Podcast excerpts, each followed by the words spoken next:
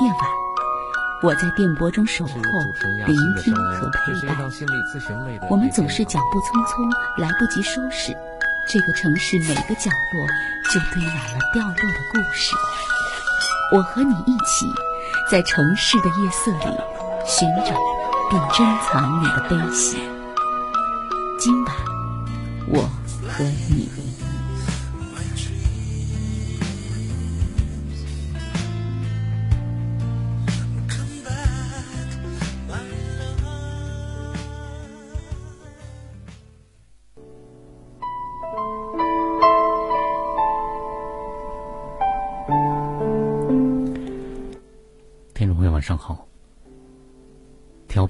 一百点六中波幺幺二五，武汉经济广播。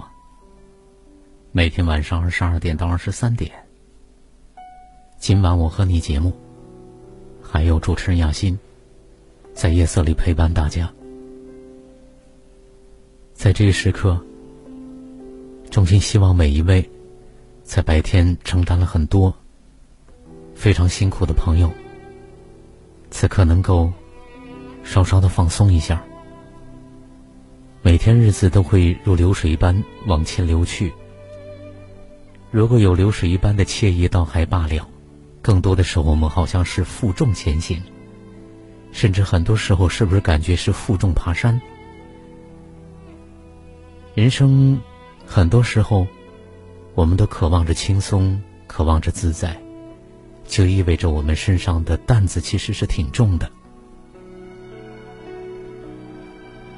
有时候想想，我们在生活当中，在自己的亲密关系里，如果能有一个地方让我们的心能够放松下来，如果能有一个人懂得我们内在的所有的一些东西，那该是人生当中最惬意的事情之一了。节目呢，每天都在跟朋友们送出。每天都会得到一些回馈，比如说，呃，咱们如烟曾经分享过一位朋友，啊，他是外地的一位学心理学的朋友，在他所在的学习的心理机构里，啊，他们的心理学老师推荐所有的学员来听咱们武汉经济广播的《今晚我和你》节目，来收听我主持的这档节目。在这儿真的非常感谢这些不知名的朋友，呃，在夜色当中能够搜寻到这档节目并且认可，还向其他的朋友，尤其是学心理学的朋友在推荐。其实好多时候我们对于心理学有很大的误解和偏见，就如同我当初学心理学一样，总觉得心理学是跟精神不太正常的朋友去专门针对的。但是当我真正的去学习、去了解了。呃，特别是在我十多年在心灵成长的路上走着的时候，我也见过一些鱼龙混杂的东西。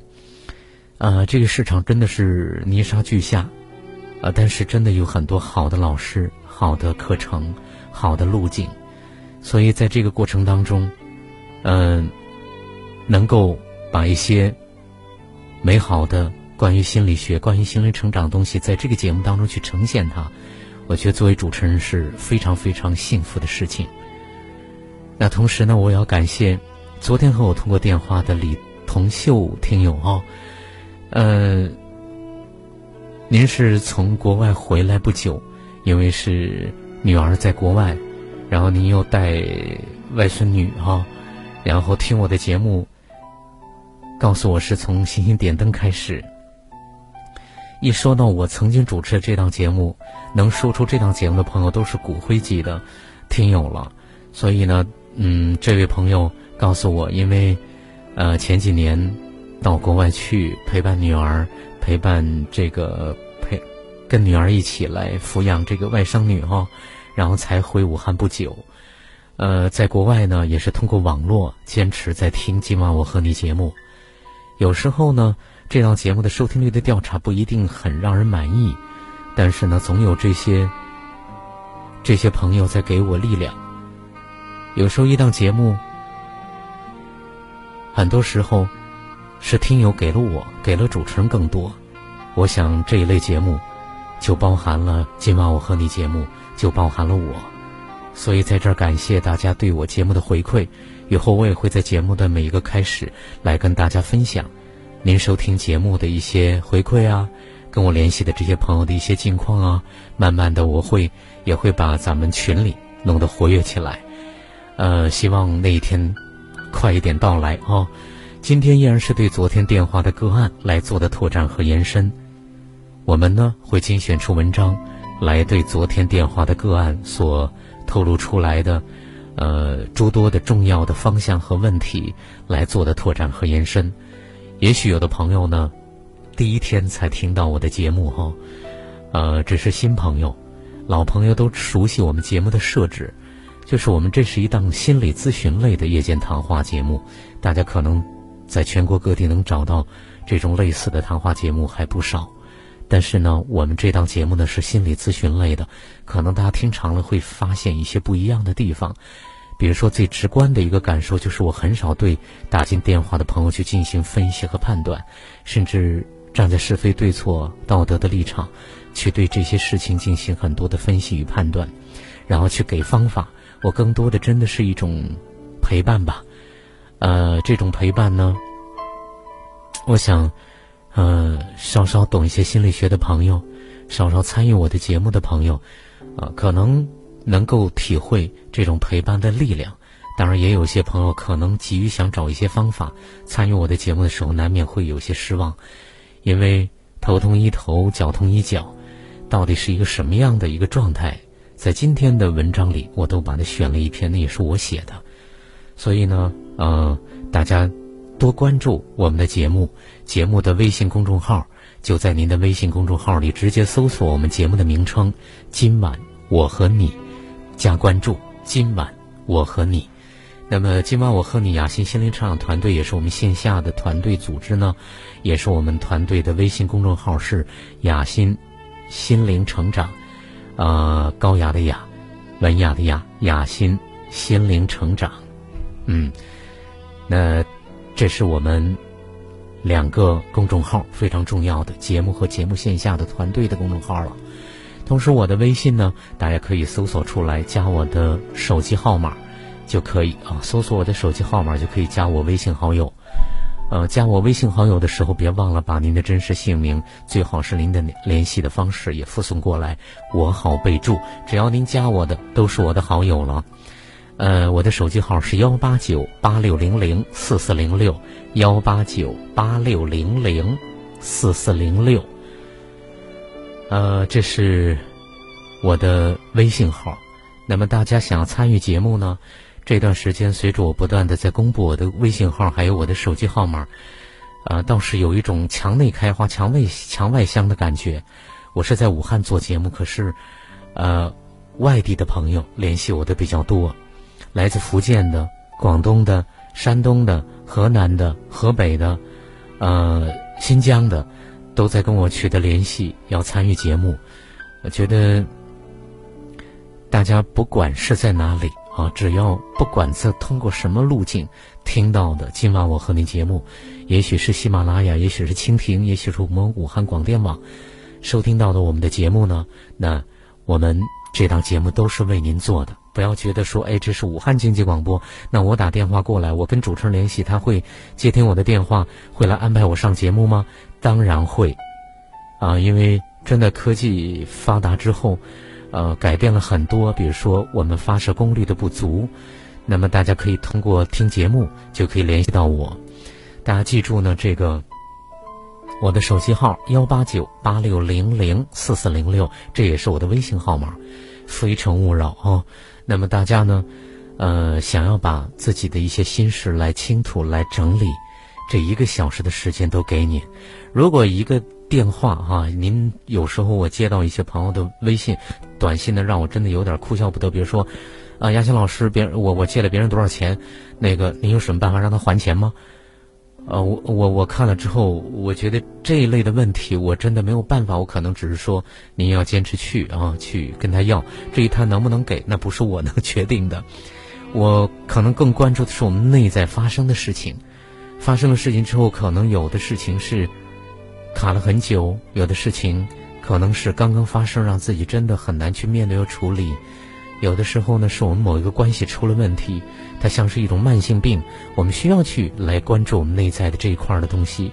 所以呢，呃，虽然说我们在这档节目当中，无论大小都来平等对待，但是呢，事情确实还是要有典型性，然后呢，确实是有的说头的。一个小时的节目，我们需要到内在里面去走一走的，值得我们去走一走的。所以呢。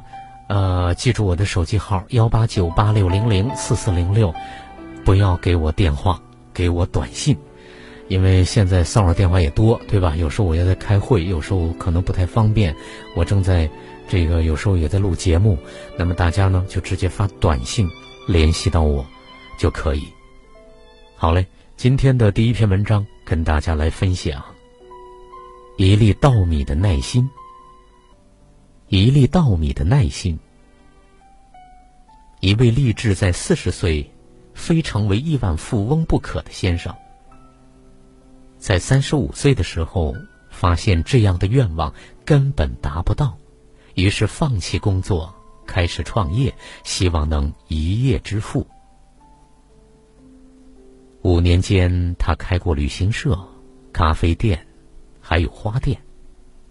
可惜每次创业都失败，也陷家庭于绝境。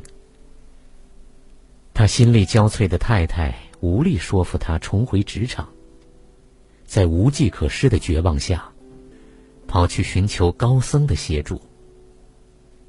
高僧了解状况之后，跟太太说：“如果你先生愿意，就请他来一趟吧。”这位先生虽然来了。但从眼神看得出来，这一趟只是为了敷衍他太太而来。高僧不发一语，带他到僧庙的庭院中。庭院约有一个篮球场大，庭中尽是茂密的百年老树。高僧从屋檐下拿起一只扫把，跟这位先生说：“如果你能把庭院的落叶扫干净，我会把。”如何赚到亿万财富的方法，告诉你。他虽然不相信，但是看到高僧如此严肃，加上亿万富翁的诱惑，这位先生心想：扫完这庭院有什么难？就接过扫把开始扫地。过了一个钟头，好不容易从庭院一端扫到另一端。眼见总算是扫完了，他拿起工具，转身回头准备，把刚刚扫成一堆堆的落叶收起时，却看到刚扫过的地上又掉了满地的树叶。懊恼的他只好加快扫地的速度，希望能赶上树叶掉落的速度。但是经过一天的尝试，地上的落叶跟刚来的时候一样多。这位先生怒气冲冲的扔掉了扫把，跑去找高僧，想问高僧为何这样开他的玩笑。高僧指着地上的树叶说：“人的欲望，就像是地上扫不尽的落叶，层层盖住了你的耐心。耐心是财富的声音，你心里有一亿的欲望，身上却只有一天的耐心。”就像这秋天的落叶，一定要等到冬天叶子都掉光之后，才能扫得干净的。可是你，却希望在一天就扫完地。说完，就请夫妇回去了。临走时，高僧就对这位先生说：“为了回报他今天扫地的辛苦，在他们回家的路上。”会经过一个谷仓，里面会有一百包用麻布袋装的稻米，每包稻米都有一百斤重。如果先生愿意把这些稻米帮他搬到谷仓外，在稻米堆后面会有一扇门，里头有一个宝物箱，里面有善男信女们所捐赠的金子，数量不是很多，就当做是今天。你帮我扫地与搬稻米的酬劳吧。这对夫妻走了一段路之后，看到了一间谷仓，里边整整齐齐的堆了约两层楼高的稻米，完全如同高僧的描述。看在金子的份上，这位先生开始一包包的把这些稻米搬到了仓外。数小时后，当快搬完的时候，他看到后面真的有一扇门。他兴奋地推开门，里边确实有一个藏宝箱，箱上并没有上锁。他轻易的就打开了宝物箱。他眼睛一亮，宝箱内有一小包的麻布袋，拿起了麻布袋，并解开了绳子。伸进手去，抓了一把东西。可是抓在手上的，不是黄金，而是一把黑色的小种子。他想，也许他们是用来保护黄金的东西，所以将袋子内的东西全倒在地上。但令他失望，地上没有金块，只有一堆黑色的籽粒儿，以及一张纸条。他捡起纸条，上面写着：“这里没有黄金。”这位受骗的先生失望的把手中的麻布袋重重的摔在了墙上，愤怒的转身打开那扇门，准备离开。却见高僧站在门外，双手握着一把种子，轻声的说：“你刚才所搬的。”这一百袋的大米，都是由这一小袋的种子，费时四个月长出来的。你的耐心，还不如一粒稻米的种子。怎么听得到财富的声音呢？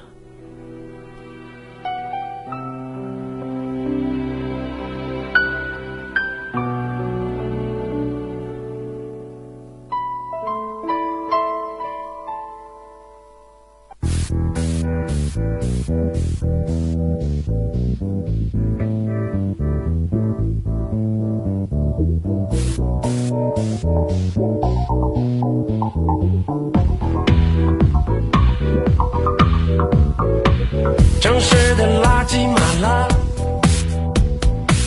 天空的雾霾满了，监狱的房间满了，一眼冲。满啦高端的回收满了移民的指标满了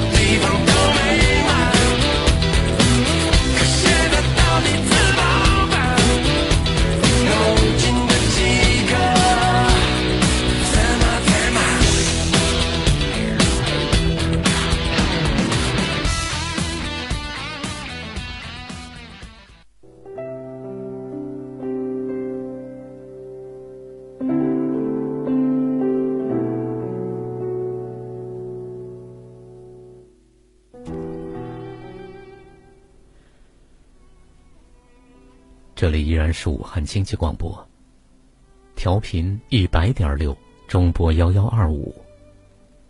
每天晚上二十二点到二十三点，今晚我和你节目，依然是主持人亚欣。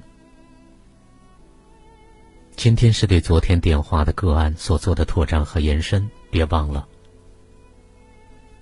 加我微信好友，在您的微信里直接搜索。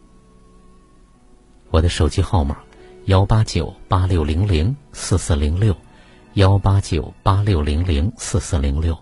加我微信好友的时候，别忘了把您的真实姓名、您的联系方式附送过来，那我好备注。同时，我们节目的微信公众号，就是在您的公众号里直接搜索咱们节目的名称“今晚我和你”。还有呢，我们今晚我和你线下团队的公众号是“雅心心灵成长”，呃，六个汉字“雅心心灵成长”，高雅的雅，文雅的雅。大家可以加多加关注。第一篇文章说到了，我们面对在红尘世界里面想要成功，可能需要的是我们对自己的信心，还有耐心。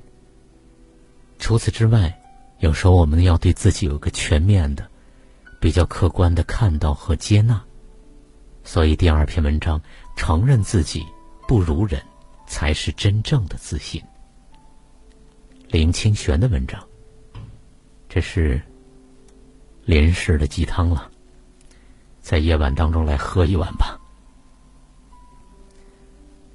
家附近有一担卖油面的小摊子，我平时并不太注意。有一回带孩子散步路过，看到生意极好，所有的椅子都坐满了人。我和孩子驻足围观，这时见到卖面的小贩儿把油面放进烫面用的竹捞子里，一把塞一个，刹那之间就塞了十几把。然后他把叠成长串的竹捞子放进锅里烫。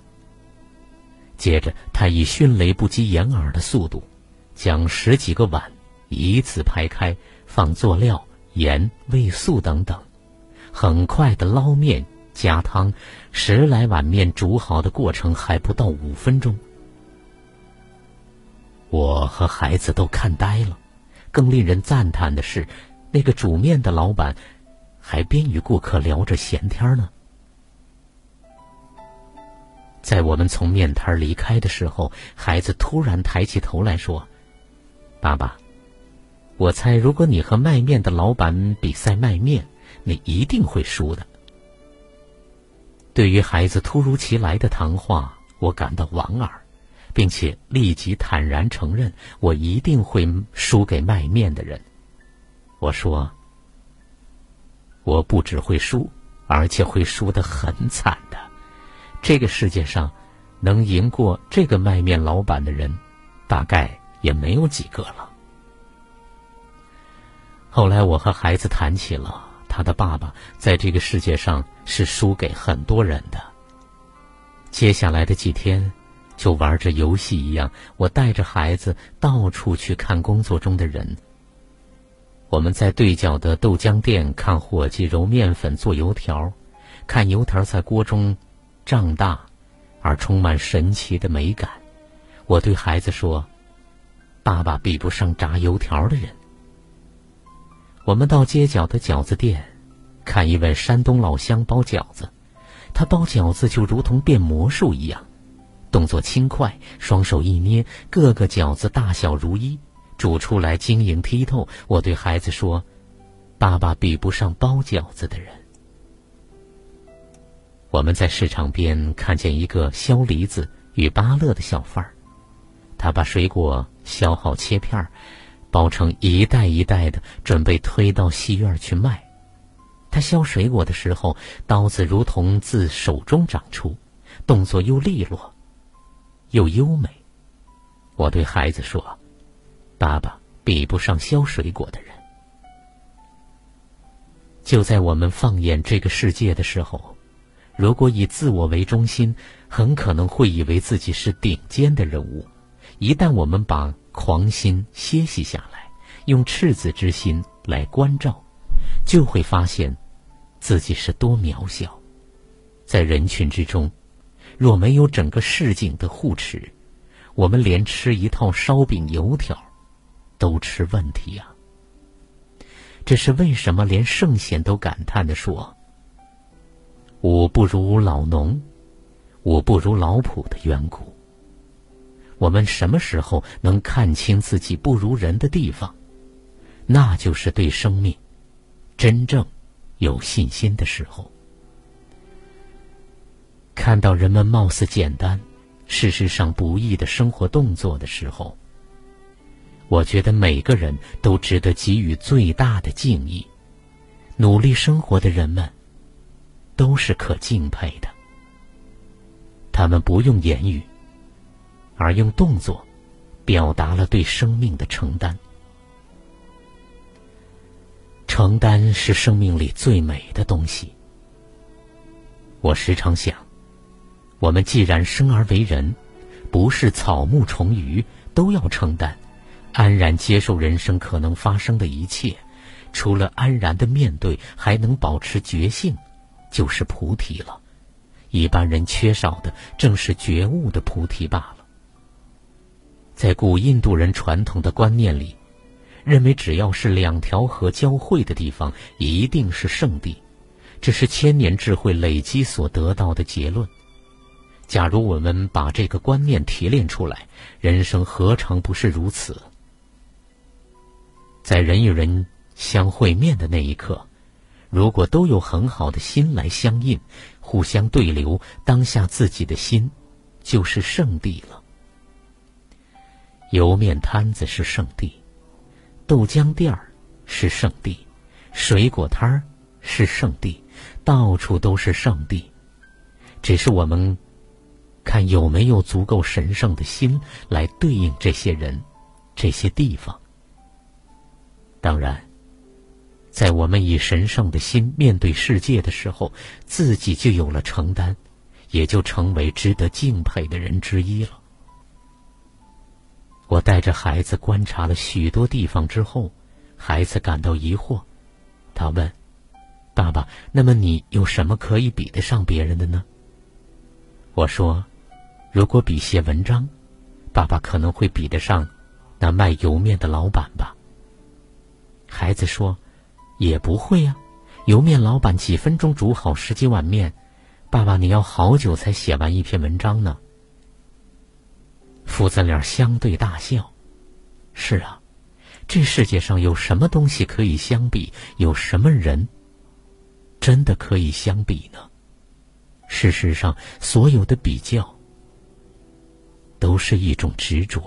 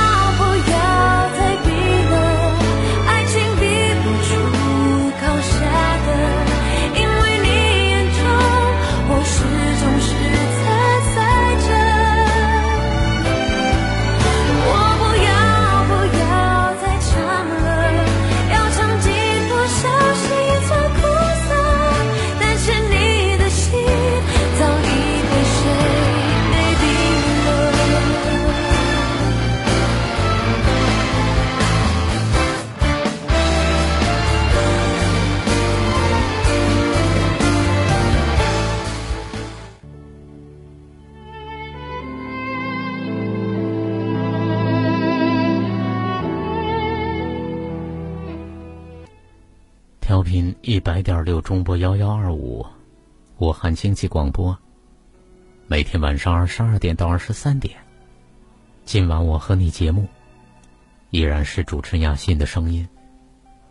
今晚我和你节目是一档心理咨询类的夜间谈话节目，我们关注着每一位朋友在生活当中，在关系里，我们自己婚姻、伴侣、亲子、职场，自己和自己的关系，那些心事的整理。那些创伤的面对，啊，那些我们自己内在所储存的东西的一个整理的过程，欢迎大家参与到今晚我和你节目的交流当中。大家想要参与节目，直接发短信到我的手机上幺八九八六零零四四零六幺八九八六零零四四零六。刚才第二篇文章林清玄的，呃，其实说到了。人真的没有可比性，但是要回到这个原点去还是不太容易的，因为要比较，而且比较在红尘世界里是一种常态。我们如何在这种常态里面，啊，去去接纳，去穿越，啊，我想这也是我们需要去做的事情。所以第三篇文章，摆脱困境的唯一的办法是直面创伤和脆弱。你知道毛毛虫化茧成蝶的故事吗？一个浑身长满毛绒小刺的虫子，既烦恼又厌恶自己。毛毛虫经常想要变成其他的虫子，哪怕是只菜青虫，至少就没有毛刺儿了。他想了很多的办法折腾自己，去请求其他虫子也都没有结果。拔掉刺，它会死；不拔。又很难受。后来他遇见了蚕宝宝，蚕宝宝告诉他：“你可以做个茧呢，所有的虫子都会做茧，只要你耐得住寂寞，能忍受在茧里面漆黑无助的煎熬，独自待上几个月，等到破茧而出的那一天，你就会变得不一样了。”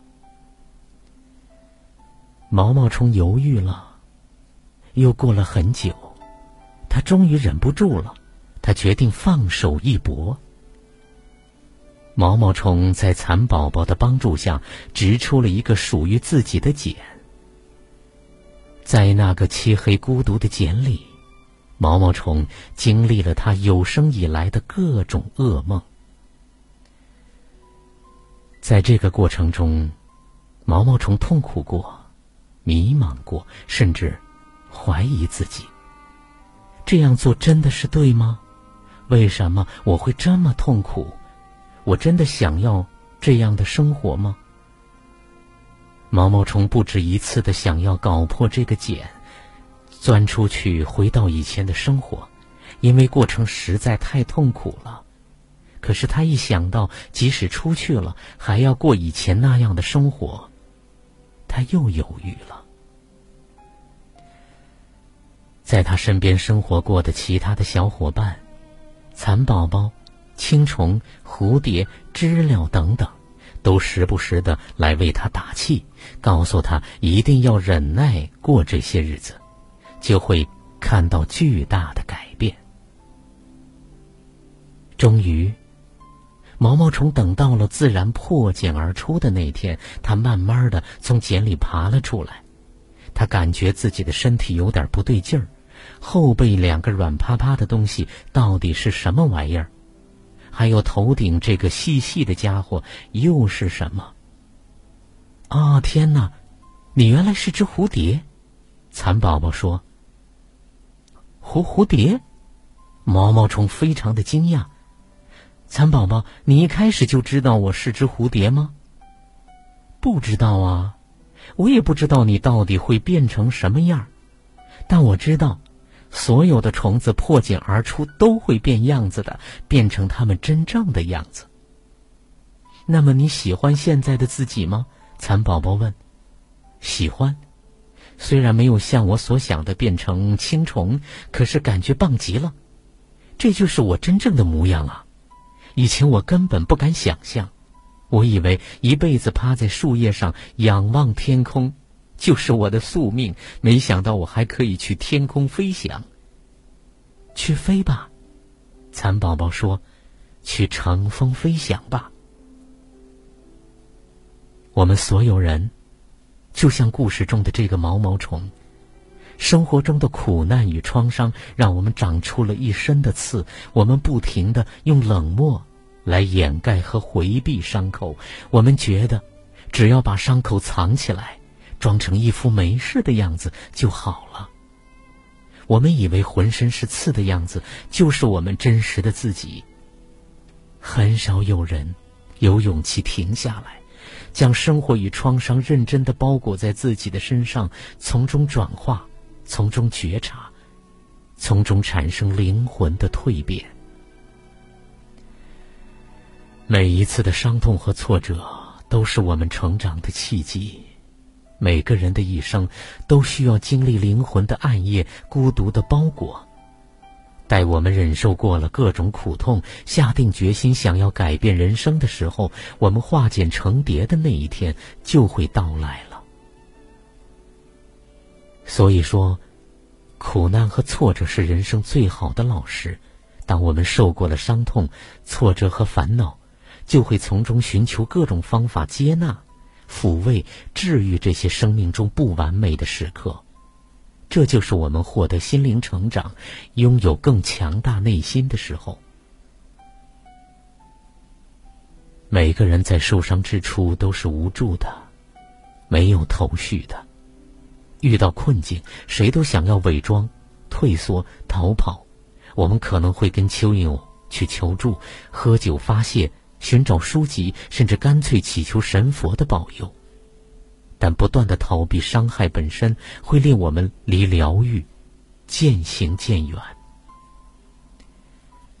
很多人在心灵成长的过程中都发现。从他人那里学到的应对痛苦的方法，经常的不奏效，有时候甚至还有反效果。大部分的人从小到大被教育要压抑自己的情绪，要做一个有城府的人，凡事要忍要容，做事就应该这样等等。我们也经历过很多需要正确方法才能完成的事情。如果我们用错误的方法去做，做几十次，结果都是一样的糟糕。中国的精神教育起步很晚，几乎大部分的人在面对苦难时不知道该如何自处，很自然的就逃到了幻想，逃到了工作，逃到酒精中，还有游戏里。我们的大脑用各种事情占据着我们的精力。好让我们没有空隙去理会痛苦。总有一天，我们会意识到，真正摆脱困境的唯一方法，就是堂堂正正的直面自己的脆弱，直面自己的阴暗面，从痛苦里找到自己内在的力量，从困境中成长起来。一个人受过的挫折越多，阴暗面越多。当转化与疗愈开始发生，他就越会成为更加优秀、成熟的人。他们的心灵经历过阴阳转化的巨大的洗礼，他们拥有温柔、开放、沉静的心灵，获得了接纳生活中一切喜怒哀乐的能力，并找到属于自己特殊的生命意义。许多人都以为心灵成长的终点就是要变成宇宙第一铁石心肠、坚不可摧，而事实却恰恰相反。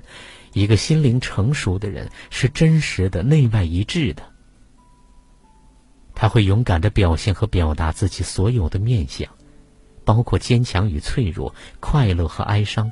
他会向其他人敞开自己的心，不会因为伤害而将自己封闭。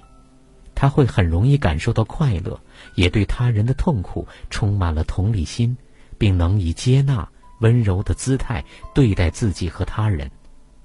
心灵成长的前路漫漫，这样的一个你，也许就在不远的地方等着你。你希望成为这样的人吗？这一切都由你自己在决定。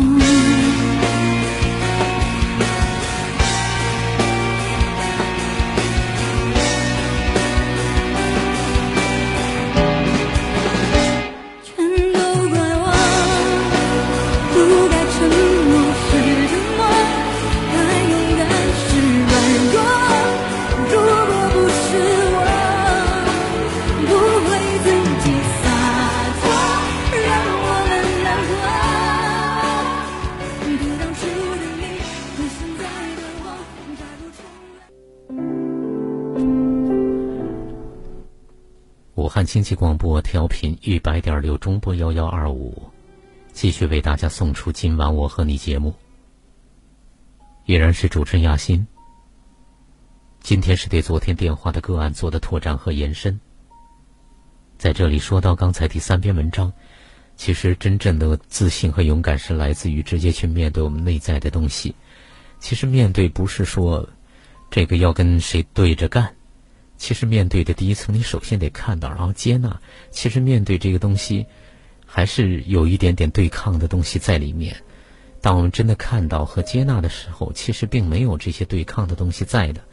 就像他在文章里说到的，很多人都以为心灵成长的终点就是变成坚不可摧，其实不是这样子的。当然，他的表述，我觉得他还没有可能没有体会，他把它表述成一个心灵成熟的人是真实的内外一致的。这个呢，只是其中的一个面相，真正的心灵成长，啊，我想到最后，它是一个恢复了生命本源的一个弹性的，既强大又柔顺，然后既有自己的立场，同时又包容一切的这样的一个精神的实体的状态，呃，所以呢，大家想要想要开始起步，欢迎大家加入我们今晚我和你亚欣心灵成长团队当中来。想要来学习，想要来提升，想要跟我们一辈子在一起，那么大家记住，我们这个团队在等候大家，啊，大家可以发短信告诉我，呃，记住我的手机号幺八九八六零零四四零六幺八九八六零零四四零六。其实说到改变，我越来越对改变真的抱以敬畏的态度，甚至将来可能，我觉得改变这个东西呢。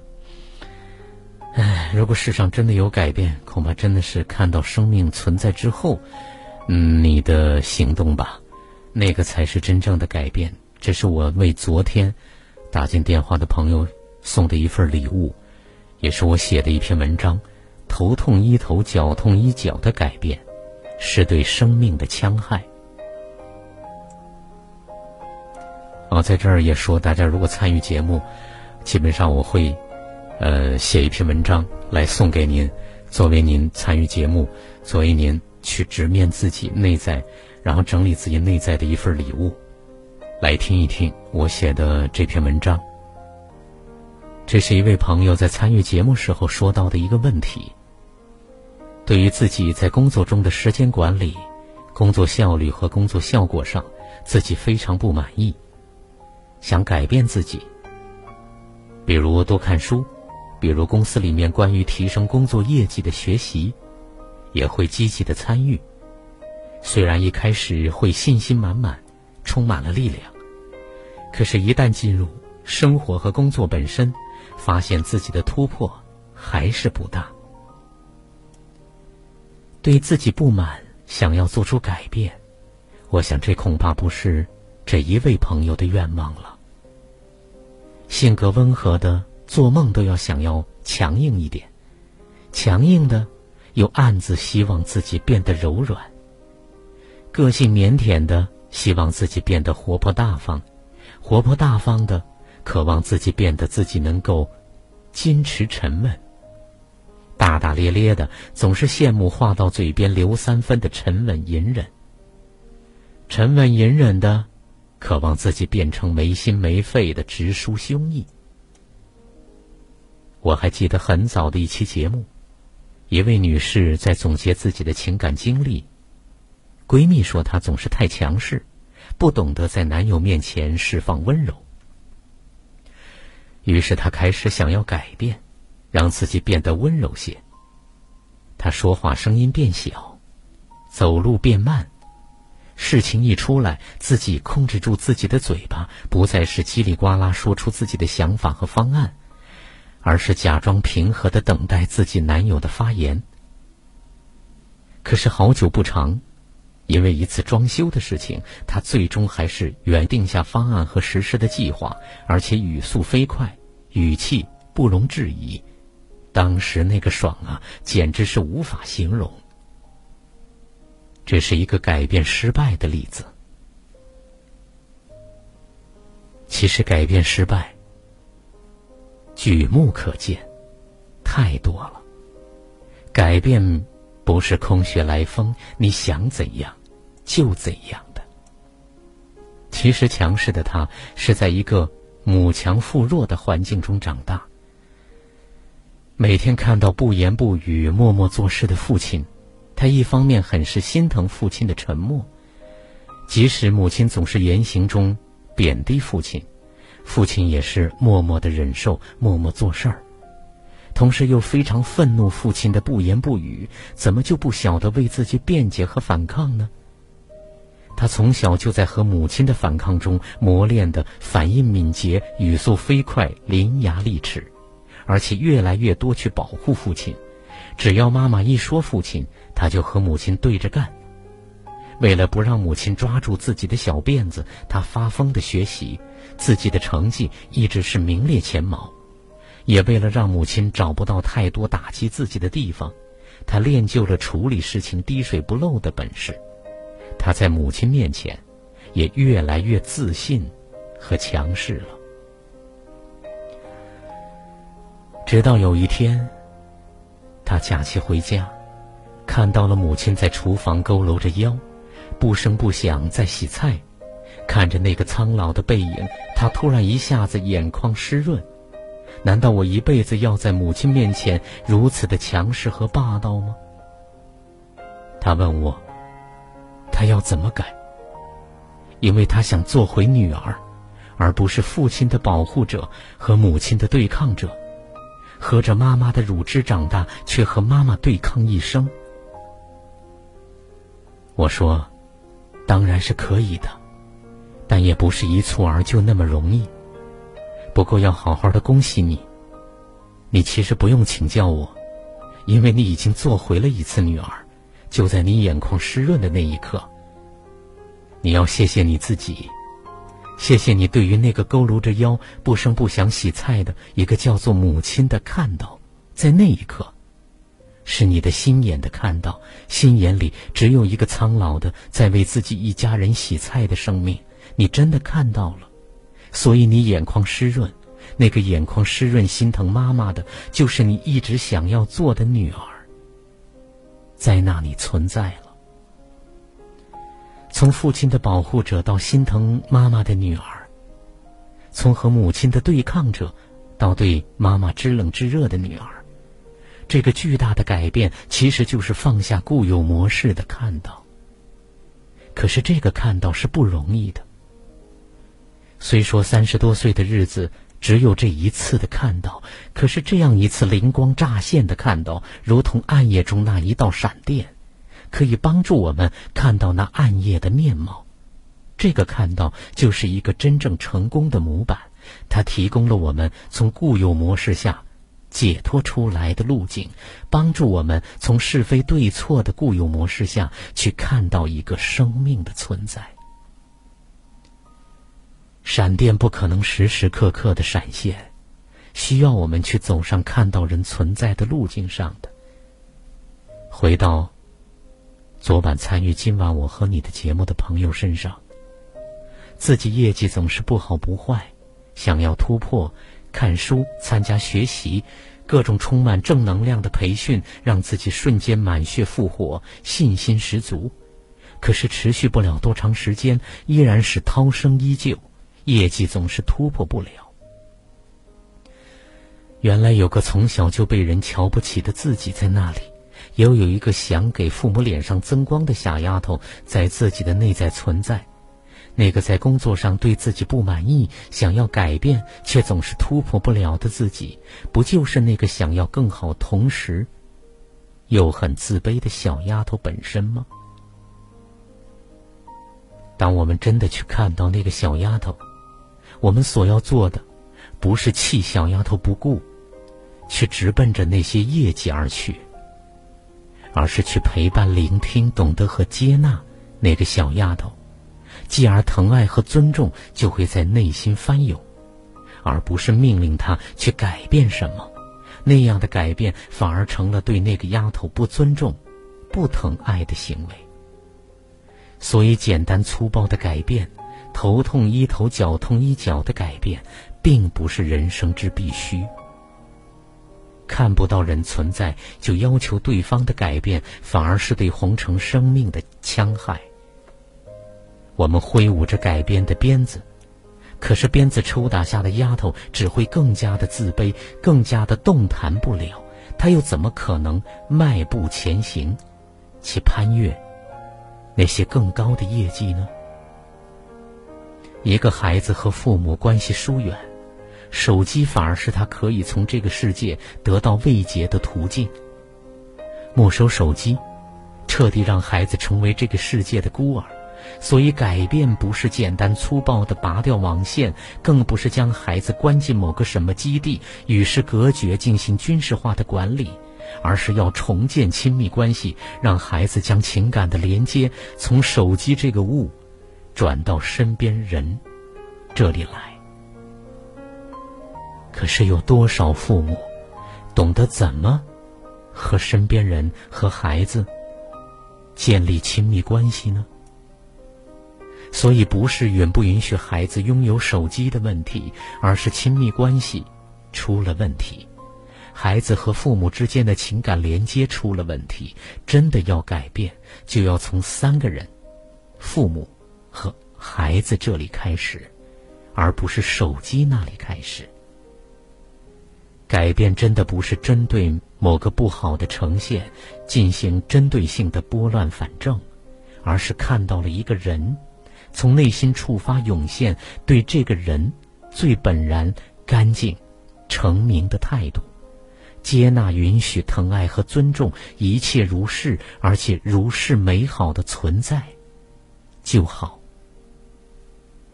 如果要说改变，这恐怕才是我们内在真正最需要的改变了。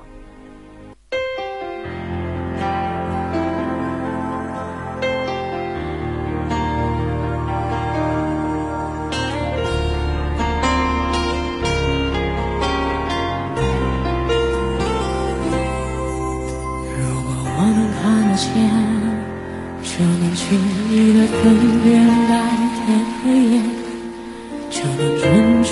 在人群中，陷入你。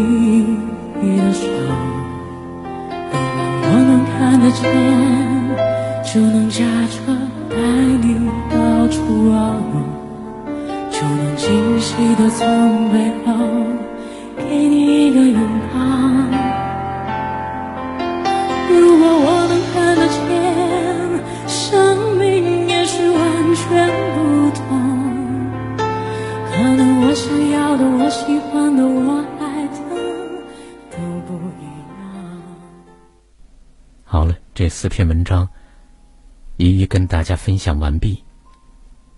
第四篇文章其实也说到了，改变真的不是我们头脑所看到的某一个表面的现象，然后我们就做到觉得它不好。那么好的是什么？就马上要对方去改。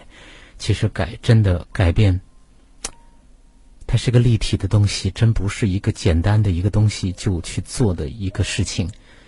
啊，它一定会带来，当我们不是看到人，不是整体去做的时候呢？哎，一定会带来某方面的后果，我们要去承担的，甚至对抗会升级，这已经是让我们尝到了太多苦头了，所以我们需要在内在去做真正的改变。如果大家想要加入，今晚我和你线下的团队，我们今晚我和你的雅欣心灵成长团队呢，来学习，我们一起往内在走。大家记住，发短信到我的手机上，加我微信好友。